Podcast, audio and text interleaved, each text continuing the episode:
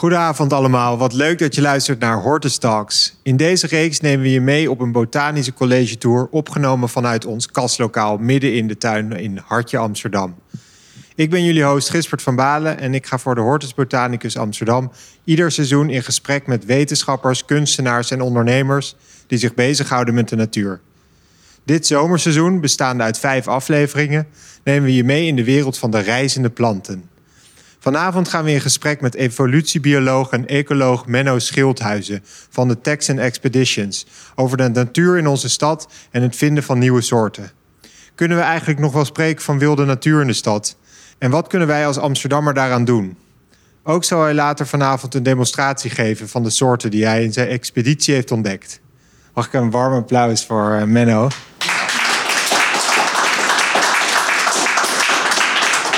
Um, Menno, je bent uh, ecoloog, uh, oprichter van Texan Expeditions, mm -hmm, ja. schrijver van het boek Darwin in de stad. Wat doe je nou uh, precies op een dagelijkse dag? Heb je nog wel tijd? Nou, nee, ik kom altijd tijd tekort. Ja, ja, ik doe van alles. Ehm, nou ja, vandaag bijvoorbeeld, uh, ja, ik ben ook hoogleraar bij de Universiteit Leiden. Dus ik heb met studenten gesproken die ik begeleid voor hun uh, afstudeerstage. Uh, je werkt voor Naturalis? Ik werk voor Naturalis als, als onderzoeker. dus we zijn ook bezig met, met wetenschappelijke artikelen over het onderzoek dat we doen binnen onze onderzoeksgroep um, evolutionaire ecologie. Um, maar daarnaast ben ik ook voorbereidingen aan het treffen voor. Uh, ik ga een maand naar Zwitserland op schrijverretraite. Dus ik ga, ben aan een nieuw boek bezig. Dus Oké. Okay. Uh, dit vroeger probeerde ik dat om dat tussendoor te schrijven. Dit jaar lukt dat op de een of andere manier niet zo. Of met dit boek lukt dat niet zo. Dus ik heb een aantal uh, gepland. Uh, op verschillende plekken. Ook wel in Nederland, maar ook in het buitenland. Dat ik gewoon een aantal weken of een maand lang aan het boek ga werken. Op okay. probeer af te, af te krijgen. Daar ben je nu mee bezig. Heb je al een titel voor het boek? Ja, het, uh, het gaat uitgegeven worden bij MIT Press. En het, de, de werktitel is How to be an Urban Naturalist. Oké, okay, nou daar komen we misschien ja. zo nog even, even terug. We gaan het namelijk vandaag hebben over biodiversiteit in de stad. Maar ook uh, wil ik eerst wat weten over Texan Expeditions. Dat ja. heb jij opgericht in 2017, als ja. ik uh, het goed heb. Ja, ja. Wat kan je daarover vertellen? Wat, is Texan, wat doet Texan Expeditions? Uh, nou, Texan Expeditions is een soort wetenschappelijk reisbureau, zo noemen we het uh, zelf. Um, dus we organiseren echte wetenschappelijke expedities met een echt onderzoeksdoel. Um, en daar gaan ook wetenschappelijke experts op mee. En, en, meestal is het naar een biodiversiteitshotspot ergens op de wereld. Het kan ook in Nederland zijn, maar ergens uh, ter wereld. Maar er kunnen ook wat wij dan gewone mensen noemen mee. Ja. Uh, dus het is een mengsel van, ja, van geïnteresseerden, uh, pure ja. leken, soms ook toeristen die iets geks willen. ook wel mensen die al wat ervaring hebben met, met natuurstudie, maar er meer van weten, maar geen echte wetenschappelijke achtergrond hebben. Dus we gaan met z'n allen in een veldstation zitten of een geïmproviseerd veldstation. En dan gaan we nieuwe diersoorten ontdekken. Dat is, uh, dat is het doel van de, van de expeditie. Althans, het is de, de, een, van de, een van de uitkomsten die we, waar we altijd op mikken. Dus we doen een het is eigenlijk een soort veldcursus die we ook aan studenten geven. Dus de deelnemers leren, althans de niet gespecialiseerde deelnemers, die leren hoe je uh, insecten bestudeert, hoe je slakken vindt, hoe je, hoe je wormen kunt ontleden, hoe je met allerlei valletjes allerlei beestjes kunt vangen die je anders niet uh, te zien krijgt. En gaandeweg, gedurende de, de, eerste paar dagen, kunnen de experts die met ons mee zijn al zien van nou dat en dat en dat beestje, dat zou best eens een nieuwe soort kunnen zijn. Een soort die nog geen naam heeft. En dan proberen we om voordat de expeditie afgelopen is, samen met de deelnemers, één of meerdere van die soorten beschreven te hebben. Dat wil zeggen, dat je hebt er een artikel over geschreven waarin staat hoe die eruit ziet, een wetenschappelijke naam wordt bedacht. Um, en hij wordt uh, gepubliceerd zo snel mogelijk na de, na de expeditie. Soms sturen we het artikel zelfs al op naar een tijdschrift voordat iedereen uh, naar huis gaat. Ja. Kijk, en waarom heb je dit opgericht? Nou, de, de aanleiding was eigenlijk dat we dit soort dingen met, met studenten doen. Um, in Borneo bijvoorbeeld hebben we een lopende, een lopende veldcursus voor biologiestudenten. Um, en we merkten dat als we op weg waren naar het veldstation, dat we ook toeristen tegenkwamen. En die zeiden: Wat, wat leuk, mogen we ook mee? moesten we altijd zeggen: Nee, het is, het is, ja, Echt het is voor studie, het is voor ja. onderzoekers, voor studenten. Als gewone mensen kun je niet meedoen. Maar we dachten wel van ja, dat is eigenlijk kennelijk wil men dat wel graag meemaken. En tegelijkertijd uh, bij Naturalis heb je ook de, de zaal Life Science, waar die is vrij toegankelijk. Daar maken de de bezoekers van Naturalis kennis met de onderzoekers en met de conservatoren. En dan geef ik en anderen vaak verhalen over ons onderzoek, wat vaak te maken heeft met taxonomie, met het beschrijven van biodiversiteit, catalogiseren van nieuwe soorten. En een van de vragen, of, of de vragen die, waar men altijd mee komt, is: hoe weet je dat iets nieuws is, of dat een soort nieuw is? Hoe. Ehm, wie bepaalt dan dat je er een, naam aan mag geven? Zit daar een internationale commissie achter? Hoe werkt dat hele proces? Uh, moet je hoe zit dat? Hoe zit dat inderdaad eigenlijk? Ja. En, nou ja, als, als er een nieuwe soort is gevonden, want er zijn nieuwe soorten gevonden, toch? Jullie hebben dus een kevertje ook naar Leonardo DiCaprio genoemd. Ja, ja, we hebben dat is echt waar. Dat kan je opzoeken. een, van de, een van de soorten waterkevers die we in Borneo ontdekt hebben, die uh, hebben we vernoemd naar Leonardo DiCaprio. Dat is trouwens een gemeenschappelijk beslissing altijd. We hebben een soort, soort, soort, uh, soort stemming eigenlijk. Een, een, een, een, een uh, mensen mogen zelf uh, namen suggereren en daar wordt dan, wordt dan voor gestemd. De, de, nou ja, de naam met de meeste stemmen die proberen we dan te latiniseren en daar maken we een wetenschappelijke naam voor. En Leonardo DiCaprio is een, natuurlijk een bekende acteur, maar ook een, een, iemand die veel aan natuurbescherming doet. Hij heeft een eigen stichting met waar hij een groot deel van zijn inkomsten in stopt en daar doet hij natuurbeschermingsonderzoek en ook natuurbeschermingsprojecten mee. Dus dat wilden we erkennen op die manier. En uh, we hebben hem niet van tevoren gevraagd of hij dat wel leuk vond. Uh, maar kennelijk wel, want de dag na de publicatie veranderde Leonardo DiCaprio de foto op Facebook in de foto van onze kever. Dus nou, dat, dat... was wel de mooiste erkenning die we. En nou ja, dat viel natuurlijk iedereen op. Dus toen kregen we meteen alle, de, alle wereldwijde pers over ons heen. Dus dat was. Ja, wij, vind, wij vinden hem natuurlijk mooi. Het, ja. Is, ja, elk, elk, uh, het zijn kleine beestjes, maar dat is ook een beetje onze onze boodschap dat, dat de meeste biodiversiteit zit in die kleine diertjes. En die zijn, als je een goede microscoop hebt, net zo mooi als, als grote dieren. Men gaat altijd naar die charismatische megafauna. En een vlinder is voor mij al megafauna. Ja. Um, maar de, ja, de meeste diersoorten op aarde zijn kleiner dan 3 mm. En, en die zijn, dat zijn schitterende beestjes als je ze onder microscoop ziet. Maar ja, mensen ja, negeren ze vaak omdat ze te klein zijn. Maar wat is, en wat is het als het nut daarvan, mag ik vragen, die expedities, als dat er nieuwe beestjes worden ontdekt? Nou, een, een, een, een klein nut is dat je bijdraagt aan de kennis van de biodiversiteit van dat gebied. Goed, we gaan uh, naar allerlei plekken ter wereld. Ook in Nederland, hier is dan de biodiversiteit vrij goed bekend. Hoewel we ook hier ook, hier ook nieuwe soorten ontdekken. Maar in de, de, de bergen van de Balkan, het regenbos van, van Borneo, um, regenbos van Panama, waar we naartoe willen gaan. Daar is natuurlijk een groot deel van de biodiversiteit nog niet bekend. Dus, dus ja, alles wat je daaraan toevoegt is, is meegenomen. Um, maar wat we vooral willen doen is dat we met ja, eigenlijk de nieuwswaarde van een, een, een, soort samen met amateurs ontdekken. Um, en die dan ook nog vaak een, een interessante naam geven daarmee kom je in het nieuws en daarmee kun je de aandacht trekken voor wat wij een heel belangrijk onderdeel van de biologie vinden, namelijk het, het, het catalogiseren van de biodiversiteit. Want een, ja, 85% van de dier- en plantensoorten op aarde is nog niet bekend, heeft nog geen naam. En dat alleen al is, beseffen veel mensen niet. Ze denken, ja, in de 21e eeuw is alles... Hoeveel planten en dieren zijn er ongeveer nu nou, wel dus ontdekt? Een, een voorzicht, er zijn nu ongeveer 2 miljoen bekend. 2 miljoen. En voorzichtige schattingen zijn dat er tegen de 10 miljoen bestaan. En het merendeel daarvan zijn mijten, kevers, parasitaire wespen, kleine vliegjes.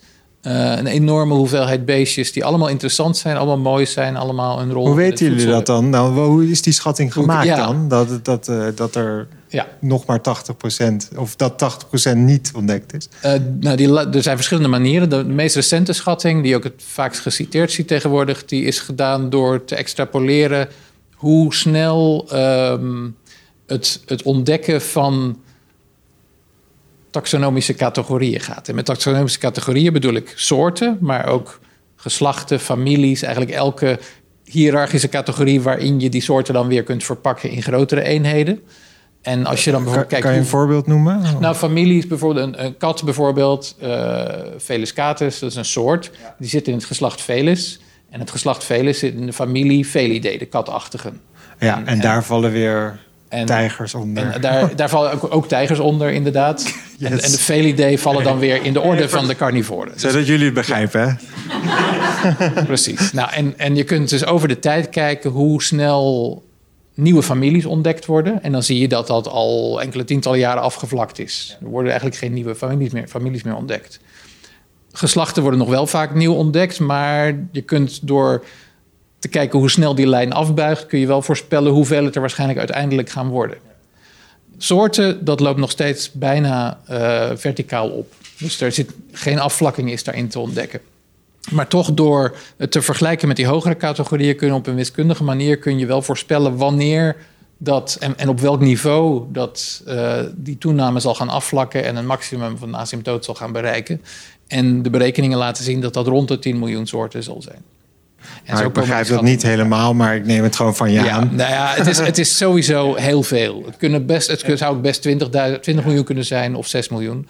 En hoeveel hebben jullie gevonden nu? In hoeveel expedities hebben jullie bijvoorbeeld gedaan? En hoeveel uh, nieuwe soorten? Want jullie kijken echt alleen naar beestjes, hè? niet naar planten. Ja, uh, we doen ook wel andere activiteiten waarbij we ook wel naar planten kijken. Maar echte expedities waarbij we nieuwe soorten willen ontdekken... dat zijn expedities die op, uh, op dieren gericht zijn, op kleine dieren. En dat is, ja, dat is geen speciale reden ervoor. Er zijn natuurlijk ook ontzettend veel planten die nog niet ontdekt zijn. Um, en we nemen ook wel botanici mee voor het, voor het educatieve deel... Maar uh, ja, onze achtergrond uh, van, van de mensen die het hebben opgericht zit, in de, zit in, de, ja. in, de, in de dierkunde. Dus we hebben nu denk ik een stuk of tien expedities georganiseerd. En we zitten nu tussen de 20 en de 25 nieuwe soorten. Dus per expeditie ontdekken we één, twee, soms drie nieuwe soorten. Je ontdekt er natuurlijk veel meer, maar je hebt tijd om... Want ja, als je in het regenwoud een, een, een, een hand dode bladeren uit, uh, van het bos opraapt dan zitten daar gewoon gegarandeerd nieuwe soorten in. Het zit vol met mijten, springstaart, allerlei beestjes die zo slecht onderzocht zijn. Dat je gewoon zeker weet dat er nieuwe soorten tussen zitten. Maar ja, je hebt niet altijd een mijtenspecialist bij je en een springstaartenspecialist die kan zeggen van die, die en die zijn nieuw. Uh, dus we zijn afhankelijk van wie, uh, ja, we zijn afhankelijk van wie we meenemen. Dus ja. we hebben een waterkeverspecialist. Nou, die kan waterkevers ja. herkennen. Ik doe dat slakken onder andere en ook wel andere kevers. Um, dus, dus ja, we, kunnen, we doen wat we kunnen in zo'n week. Wat ontzettend leuk werk lijkt me dat. Zeg. Het is leuk, ja. ja. Het is ook wel nieuw. Het is, uh, er zijn natuurlijk ook wel andere manieren om als vrijwilliger mee te doen met wetenschappelijk onderzoek. Maar echt zelf nieuwe soorten ontdekken, dat, volgens mij zijn wij daar de eerste mee die dat uh, voor het algemene publiek openstelt. En wat gebeurt er nou als je dus een soort hebt ontdekt, je publiceert het, je geeft het een naam mm -hmm. en dan, ja, dan, uh, ja, dan is het een toevoeging aan de lijst van ja, nieuwe ja. dier, diersoorten. En ja. dan gaat het zijn eigen leven. Ja, het is dus niet zoals leiden. bij, bij uh, hemellichamen dat er een internationale commissie is die die, nee. die die namen nog moet goedkeuren. Er is wel een internationale commissie, maar die kijkt alleen maar of de regels gevolgd worden. Um, maar zo, in principe, zodra je een, een wetenschappelijke naam hebt gepubliceerd van een nieuw beestje en het beestje hebt beschreven of afgebeeld en eigenlijk ook een exemplaar in een collectie hebt aangewezen als het referentie-exemplaar, dat noemen ze het holotype, dan is het een geldige, een geldige beschrijving. Dat wil niet zeggen dat volgend jaar niet iemand kan zeggen van oh, maar dit, dat is dezelfde soort die ik twee jaar geleden ook al onder een andere naam heb beschreven. En dan wordt het een synoniem. Maar tot dat moment is het een geldige. Het is altijd een geldige naam. Alleen op een gegeven moment kan het zijn dat iemand erachter komt dat, ja, dat een bepaalde soort twee keer onder verschillende namen is beschreven. En de, de meest recente daarvan, die wordt dan uh, wat ze noemen een synoniem. Dus de oudste naam geldt dan. En eigenlijk al dit onderzoek is uh, belangrijk om de biodiversiteit vast te stellen. Ja, het is, het is eigenlijk de allereerste stap die je nodig hebt. Het is als een, als, een, als een eh, burgerlijke stand eigenlijk van de natuur. Je kunt pas informatie gaan verzamelen als je labeltjes hebt waar je die informatie aan kunt hangen. En in de biologie zijn dat meestal soorten. Um, en die soort moet een wetenschappelijke naam hebben. Dus pas wanneer die wetenschappelijke naam bekend is, dan weet men, oh, er is een soort, die ziet er zo uit, hij leeft daar. Um, en dan kun je vervolgens DNA-sequenties uh, gaan, gaan publiceren en eraan hangen. En levenswijzen en verspreidingsgebieden. En, op die en daarna of het goed is voor, voor een bepaald gebied. Want, daar, want dat is eigenlijk het bruggetje wat ik wil maken. Want mm -hmm. je hebt natuurlijk door corona niet die verre reizen kunnen maken. Ja. En toen ben je eigenlijk, ik geloof in samenwerking met gemeente Amsterdam, expedities hier gaan organiseren ja. in de stad. Ja. Om de biodiversiteit vast te stellen van. Ja, of de, ja, hoe, wat, wat versta je nou even onder biodiversiteit? We worden ermee doodgegooid met die termen. Wat verstaan we daar nou onder? Hmm. Het is, uh, het is eigenlijk de, de, de, de makkelijkste omschrijving is de, de hoeveelheid soorten. We hadden het net over soorten en dat is eigenlijk gewoon als je een, een soortenlijst hebt van alle, alle dier- en plantensoorten of en of micro-organismen, alles wat een wetenschappelijke naam draagt, in een bepaald gebied, dan heb je de, de, de eerste uh, stap gedaan in het karteren van de biodiversiteit. Vervolgens wil je natuurlijk ook weten welke soorten zeldzaam zijn, welke algemeen zijn, uh, hoe, de, hoe de ruimtelijke verspreiding van die soorten is binnen het gebied waar je naar kijkt. Maar nou, zover gaan we meestal niet. Gewoon het maken van een soortenlijst is, is voor ons de, ja, de manier om de biodiversiteit te bepalen. Um, en jullie zijn die expedities hier in Amsterdam gaan doen. Hoe ging ja. dat? Waar, waar zijn jullie begonnen? Nou, we zijn eigenlijk begonnen toen ik, um, toen ik de Jan Wolkersprijs won voor, voor mijn boek Darwin in de stad. Gefeliciteerd. Um, en nou, nou, dat het is alweer vier jaar geleden, maar dankjewel. Uh, en toen dacht ik van nou, het is leuk om eens een keer uh, dat te combineren met onze Texon Expeditions, die we voorheen altijd naar het buitenland maakten. Um, om eens te laten zien dat je eigenlijk um, niet ver weg hoeft te gaan om nieuwe diersoorten te ontdekken. Laten we eens laten zien dat je ook in het hartje van de hoofdstad van het biologisch best onderzochte land ter wereld, namelijk Nederland, ja, is dat ook nieuwe diersoorten kunt ontdekken. Ja, Nederland is dus echt, ja, naast misschien Engeland en België, het, het Omdat we zo klein zijn ook, ook. De klein zijn, lange geschiedenis van natuurstudie, veel mensen, uh, hoog opgeleid, veel uh, natuurhistorische collecties. Dus er is een um, ja, er is een enorme hoeveelheid aan kennis over de biodiversiteit van ons land. En toch, als je bijvoorbeeld de, de, de parasitaire wespenspecialist van Naturalis spreekt, dan zegt hij: uh, er zijn in Nederland ongeveer 7000 soorten parasitaire wespen. Dat is een enorm aantal. Um, daarvan is, heeft de helft, daarvan weten we maar van de helft dat ze in Nederland voorkomen. Drie, ongeveer 3.500. En van de resterende 3.500 is waarschijnlijk de helft heeft nog geen wetenschappelijke naam. De andere helft heeft wel een wetenschappelijke naam, komt in Nederland voor, maar is nog niet in Nederland gevonden. Dat is de, het niveau van de kennis van zo'n enorm belangrijke groep als parasitaire wespen, sluipwespen en andere wespen die hun eitjes leggen in andere insecten. Dus... Er was een wesp gevonden, toch? Bij een nou van jullie expedities. Dus, dus, dat was ook. We wisten gewoon dat het eigenlijk heel makkelijk is om in het Vondelpark in Amsterdam nieuwe diersoorten te ontdekken. Op dezelfde manier als we dat doen. Jullie zijn in het Vondelpark begonnen. Ja. ja. Dus we hebben inderdaad daar uh, eerst op eigen initiatief, wel in samenwerking met de gemeente, um, een expeditie uh, hebben gehouden op dezelfde manier zoals we dat in, in Borneo doen. Iets korter, maar um, ja, dus, dus uh, allerlei verzameltechnieken, vangtechnieken met, met malaiseval en keverzeven en vlindernetjes en um, winklerzakken. Je hebt allerlei, ik kan wel uitleggen wat het allemaal is als je interesse hebt. Maar dat zijn allemaal manieren om kleine beestjes te vangen. Oké. Okay. Um, nou, het vlindernetje ja, ken ik. ja, dat ken ik, maar de rest zijn kleine valletjes. Maar dat, valletjes, dat, dat leer je dus ook echt met de mensen die meedoen. Ja, die leren uh, die dingen te gebruiken. Die, ja. En we wisten gewoon dat er nog voldoende nieuwe insectensoorten in Nederland rondvliegen, dat je min of meer gegarandeerd een nieuwe soort kunt vinden in het, in het Vondelpark. Dus we hadden die wespen-expert bij ons en ik ben zelf geïnteresseerd in een groep van kevertjes die ook slecht bekend zijn. Um, dus we hebben een nieuwe, inderdaad een nieuwe wespensoort gevonden voor Nederland. Ja, want... Tenminste voor de wetenschap in, in, het, uh, in het Vondelpark. In het Vondelpark. Uh, en die hebben we dus gepubliceerd met de deelnemers een wetenschappelijke naam gegeven. Die heeft vanaf 2019 of 2020, toen die gepubliceerd werd, uh, eh, vondelparkensis. Dus het is een Latijnse naam die verwijst naar de plek waar die voor het eerst gevonden is. Inmiddels hebben we hem ook op andere plekken gevonden. Dus we zijn jaarlijks expedities uh, gaan organiseren. In de jaren na het Vondelpark in opdracht van de gemeente Amsterdam. Want die vonden het zo leuk dat ze ons hebben uitgenodigd om dit jaarlijks te gaan doen. Dus we doen elk jaar één of twee van dit soort expedities. Ja. Um, en op andere expedities in de Wilmkebreekpolder en in de Slaatuin en in uh, Diemerpark hebben we ook die Vreten Vondelpark hebben ze gevonden. Dus hij is niet endemisch voor het Vondelpark. Het is gewoon een wijdverspreide sluipwespensoort. Ja. Um, die gewoon nog nooit, nog nooit ontdekt was, omdat er bijna niemand naar sluipwespen kijkt. Nee. En hoe is het nou gesteld met de biodiversiteit in Amsterdam? Nou, eigenlijk best goed. Um, ik heb, mijn indruk is, en dat, maar dat is niet voor, voor alle diergroepen, is dat echt gekwantificeerd. Maar mijn indruk is dat de, in de loop der tijd, in de loop van de laatste eeuw, de biodiversiteit in de stad verbeterd is en in het buitengebied verslechterd is. Dus de, de verhouding tussen biodiversiteitskwaliteit in de stad ten opzichte van het, het landelijk gebied gaat steeds, is waarschijnlijk vroeger was misschien andersom dat in het landelijk gebied, was waarschijnlijk andersom dat in het landelijk gebied de biodiversiteit groter was dan in de stad. Het zou best nu andersom kunnen zijn, omdat, althans als je het hebt over de intensieve uh, landbouw die rond de stad te vinden is. In, voor, voor planten is dat in elk geval zo. Um, en ik denk, het zou best eens kunnen voor insecten ook.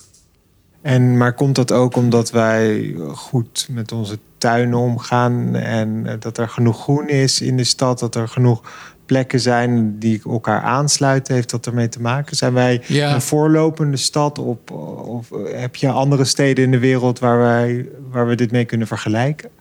Nou, ik denk dat het. Um, als je het hebt over biodiversiteit, dan heb je dus vooral over die kleine beestjes. Want de meeste soorten zijn, zijn klein. En die hebben maar hele kleine leefgebiedjes.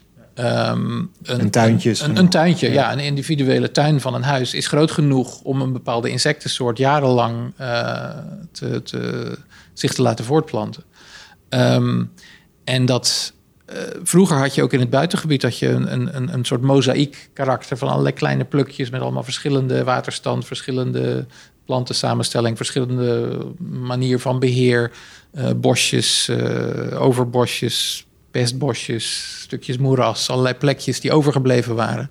En dat heb je natuurlijk steeds minder. Dus het landbouwgebied wordt steeds uniformer. Terwijl de stad daarentegen steeds gevarieerder lijkt te worden. Het, het, uh, je ziet dat. Um... Er komen eigenlijk steeds meer beesten en planten de stad in. Omdat het hier fijner uh, omgeving is, minder gevaar ja, of in elk geval, ja, dat, dat heb je natuurlijk bij de grotere beesten. Uh, je ziet inderdaad dat, uh, nou, bijvoorbeeld vogels, je ziet elke, elke decennium zijn er verschijnen weer nieuwe vogels in de stad die zich vestigen. Dus ja, ze blijven niet allemaal, maar ik heb wel het idee dat het, het aantal soorten dat je in de stad ziet toeneemt. Toen ik begon met naar vogels kijken, toen, uh, nou ja, futen en, en, en, en reigers en grote spechten, dat waren allemaal zeldzaamheden, die zag je in de, stad, in het stadshart niet en nu wel. Um, dus ik denk dat dat inderdaad heeft toegenomen. Maar ik, maar ik, denk dat daar evolutie een belangrijke rol bij speelt. Maar daar kunnen we het straks nog over hebben. Maar bij insecten denk ik dat het feit dat het ecologisch steeds gevarieerder wordt in de stad. Misschien ook dankzij het feit dat mensen steeds meer aandacht aan hun tuin besteden. En er steeds meer van hun eigen persoonlijkheid inleggen. Daardoor krijg je dat elke tuin een andere ecologie heeft. Omdat die de, de, de voorkeuren van de bewoner uh, weerspiegelen. En het kan best zijn dat het ene tuintje ideaal is voor het ene insect. Het tuintje van de buurman, wat misschien uh, veel natter is, of juist veel droger, of veel meer aangeharkt, of juist veel meer verwilderd. Uh, dat dat weer ideaal is voor een andere insectensoort. En omdat die tuintjes vaak groot genoeg zijn voor een insectenpopulatie om zich te specialiseren op één tuintje, uh, wat voor een vogel natuurlijk nooit zou kunnen, krijg je per saldo een hoge biodiversiteit in de stad. Ja, ik zit even te denken qua. Dus, want is het nou goed dan? Is, ik, ik, ik zit nou te denken. hebben wij nou een gezonde stad daarmee? Nou, wat je. Um, wat je wel ziet is dat het sterk afhangt van. Dus en je hebt inderdaad gelijk dat, er, dat de condities sterk aan het veranderen zijn in de stad. En dat ze ook steeds sneller aan het veranderen zijn. Onder andere door klimaatverandering. Dat is natuurlijk een van de belangrijkste uh, effecten. Maar ook de ja, stikstofdepositie heb je in de stad natuurlijk ook. Dat uh, houdt niet op bij de stadsgrens. Uh, exotische soorten komen steeds vaker binnen, een steeds hoger tempo. Dus de verandering, de ecologische veranderingen, uh, volgen elkaar in steeds hoger tempo op. En veel diersoorten kunnen dat wel bijbenen, maar dan heb je het vaak over heel mobiele soorten. Dus inderdaad, bij de insecten zijn dat soorten die goed kunnen vliegen. Die kunnen heel snel gebruik maken van plekjes die vrijkomen. En als ze daar dan uitsterven, dan kunnen ze weer een nieuw plekje koloniseren. Dus die kunnen vaak wel omgaan met die, met die steeds toenemende dynamiek. Maar wat je vooral ziet, denk ik, is dat de, de niet-vliegende soorten, dat, dat die vaak lijden. Een slak bijvoorbeeld, die opgesloten zit in een bepaald stukje stadsgroen, zal op een gegeven moment uitsterven als het te warm wordt. Uh, hoewel daar dus, ja, je hebt ook evolutie. We zien wel dat, dat er snelle aanpassing is die zo'n soort ook nog evolutionair kan redden. Als die zich snel genoeg aanpast aan de verandering. En dan kan zo'n populatie toch overleven. Doordat die genetisch echt zodanig verandert dat die kan omgaan met de nieuwe omstandigheden. Maar niet elke soort kan dat. Dus er, er sterven inderdaad ook soorten uit. Um, ik denk dat de dynamiek van het stedelijke ecosysteem uh, steeds groter wordt. En dat betekent dus ook dat je ja, dat, dat, er, dat, dat je ook situaties kunt krijgen waar eh, de ene paar jaren de, de biodiversiteit goed is en dat het daarna opeens instort en weer een aantal jaren nodig heeft om zichzelf te herschikken. Ik, uh, je bent zelf met die Texan Expeditions, uh, daar, daar heb je vrijwilligers, neem je mee, amateurs. Mhm. Ik weet ook bij de vogels is er de Nationale Tuinvogeltelling, een citizen science project eigenlijk. En die steeds populairder wordt, waar we steeds beter in kaart krijgen hoeveel vogels er nou waar zijn. Van een bepaalde soort. heb ik allemaal geleerd tijdens mijn podcast. Mhm. Maar um, is dit nou ook niet een idee voor Amsterdam, gemeentes of uh, steden in, in, in, in uh, Nederland om zo'n citizen science project op te, zetten, op te zetten. Mm -hmm. Dat wij met z'n allen, dat er, dat er marketing wordt, dat je inderdaad in je tuin met een paar tools de beestjes gaat zoeken of de plantjes gaat tellen. Ja. Is, is dit iets waar je, je hebt contact met gemeenten? Ja. is dit iets wat mogelijk is of waar, waar, we kunnen werken of dat het echt iets kan bijdragen. Ik geloof dat iedereen namelijk nu iets wil doen. Ja. en uh, nou, uh, afval scheiden hoeft niet meer in Amsterdam, dus dat hebben we allemaal geprobeerd en dat hoeft niet meer. ja, ja. Uh, minder vlees eten, minder met de auto, et cetera, minder vliegen. Maar misschien is dit ook weer iets wat we kunnen doen. Ja, nou als je het hebt over echt zelf onderzoek doen naar de biodiversiteit in je eigen tuin, daar... Um, dat is, uh, dat is mogelijk. Het is alleen natuurlijk een stuk moeilijker dan, dan je tuinvogels uh, in de gaten houden. Want het, het, aantal soorten waar je mee te maken hebt en uh, de toegankelijkheid daarvan is, is veel hoger. Of tenminste, de, aantal soorten is hoger en de toegankelijkheid is, ja, is minder. Hoe weet je nou dus, inderdaad ja. dat het een gekke wesp is? Ja, die, als er maar die, vijf mensen in Nederland zijn die ze, die, die ze kunnen kan, herkennen... Ja, dan okay. kun je niet verwachten dat er een makkelijke website is... waar al die 7000 soorten op staan die je kunt uh, Er is trouwens ook nog één wesp in het foam gevonden. Hè? Even een klein uitstapje. Of een vlieg dat, was dat. Oh, dat is een vlieg. Ja, we hebben een... Oh. Ja, we hebben een van de expedities was wel leuk. Dat was uh, vroeg de gemeente ons om de, de keurtuinen te inventariseren. Dus uh, dat zijn de, ja, de binnentuinen in de grachtengordel, die al eeuwenlang tuin zijn. En het is natuurlijk een heel leuk idee dat je daar een soort tijdscapsule zou kunnen hebben van biodiversiteit, met name van die niet-vliegende beestjes, die uh, al eeuwenlang is opgesloten in die, Precies, in, in die, die binnentuinen. Want er is, ja, dat kan er eigenlijk niet uit. Nee. Uh, dus we hebben toen um, de tuin van uh, Fotomuseum Foam geïnventariseerd. Um, dat was dan niet met, wel een beetje met, met nou ja, de, de, de conservatoren van het museum hebben wel een beetje meegekeken. Um, maar niet echt buurtbewoners. En de achtertuin van Hammerstein Advocaten, de Herengracht. Um, en uh, Oscar Hammerstein heeft ook, mee, heeft ook de, de, mouwen opgestroopt en ook meegezocht. Maar daar vonden we inderdaad voor de, de, de mijten vonden we een, een inderdaad een, een soorten samenstelling die eigenlijk verder in Amsterdam nergens aantreft. Dat is echt een soorten samenstelling van een oud bos uh, een oerbos bijna. Uh, en de mijtexpert die was er echt heel verbaasd over dat je in die oude binnentuinen een, een, een groep van mijtensoorten vindt die, die uniek is voor eigenlijk voor heel Nederland. Je vindt ze nog wel in Zuid-Limburg in sommige bossen, maar het zou dus kunnen zijn dat vroeger, ja, eeuwen geleden, ook die mijtensamenstelling op allerlei plekken in, in Nederland, in, in oude steden aanwezig was. En dat die eigenlijk opgesloten zijn geraakt in, in die binnentuinen. Maar de, de, het, vliegende beest waar jij naar uh, refereerde, dat was geen, geen wesp, maar dat was een vlieg. Um, een, een, ja, nou ja, voor, een, voor een, een leek zou je zeggen een, kleine bromvlieg. Um, en dat was een. Um, oh nee, sorry, het was wel een. Nee, we hebben een, nieuw, een nieuwe vliegensoort voor Nederland ontdekt. Maar we hebben ook een wesp ontdekt, die, dat was, je hebt gelijk, het was inderdaad een wesp, die voor de tweede keer gevonden werd. Een nieuwe ah, soort voor Nederland is, is natuurlijk leuk, maar dit, we hebben een, een wesp gevonden die in 1860 ontdekt was, toen een wetenschappelijke naam heeft gekregen, op basis van één vrouwtje uit Aken. En daarna 150 jaar nooit meer gezien. En wij vonden dus een tweede exemplaar in de tuin van het museum. Dat is eigenlijk nog leuker. Nog leuker is dat eigenlijk, ja. ja dus Precies. Dus, maar deze is natuurlijk niet verdwenen nee. geweest, maar dat geeft gewoon aan dat het is een zeldzame soort, maar dat er bijna niemand naar dat soort insecten nee. kijkt. En dat is inderdaad terugkomend. Uh, je hebt jij noemde het inderdaad, eigenlijk heb je extreme citizen science nodig. Dus je hebt mensen die echt. Uh, ja, je kan niet een paar merels tellen en dan klaar. Je moet echt opgeleid worden eigenlijk om ja. Ja, wat je eigen tuin te kunnen gaan on onderzoeken. Of... Ja, wat wij met, met uh, onder extreme citizen science verstaan is niet alleen maar mensen gegevens laten verzamelen die vervolgens door wetenschappers geanalyseerd worden, maar uh, ze meenemen in het hele proces van het, eigenlijk vanaf het bedenken van het onderzoek tot aan het publiceren. En dan natuurlijk met de hoop dat ze daarna op eigen kracht verder kunnen gaan. En we hebben, je had het over die, die uh, soort tuin, tuinexpedities. Die hebben we ook gedaan de afgelopen twee jaar met uh, financiering van het Prins Bernhard Cultuurfonds. Hebben we een project opgezet, dat hebben we Expeditie Achtertuin genoemd. Dat was niet in Amsterdam, maar in vijf verschillende steden in Nederland. In Wageningen, Leiden, in Spijkenisse uh, Alkmaar en Geldermalsen. Dat was op basis van wie zich aanmeldde.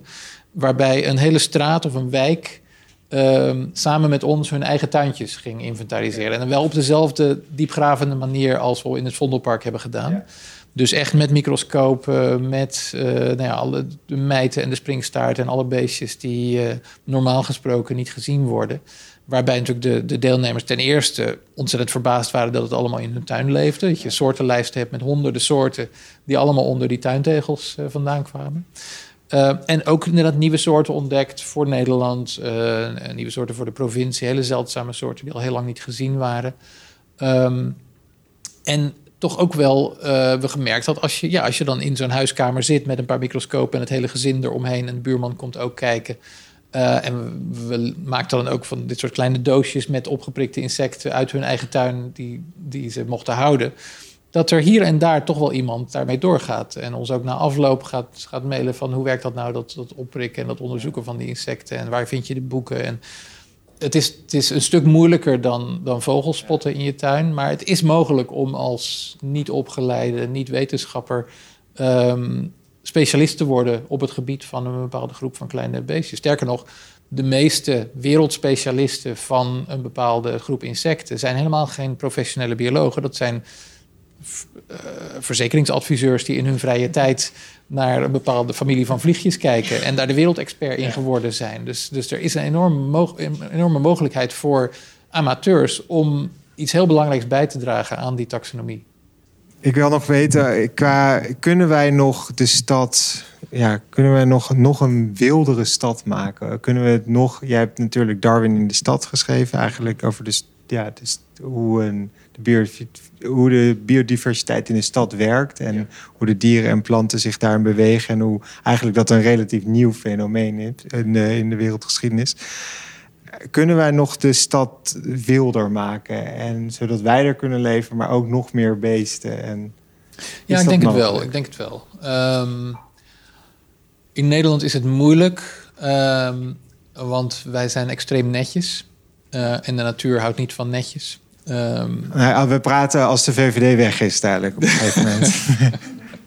maar dan nog, um, ja, we zijn natuurlijk toch, toch een land van, van aangeharkte tuintjes en, en netjes uh, gestrimde wegbermen enzovoort. Um, terwijl de, de meest interessante, althans als ik in een stad rondloop, dan ga ik altijd naar de, naar de, naar de wilde verwaarloosde hoekjes toe.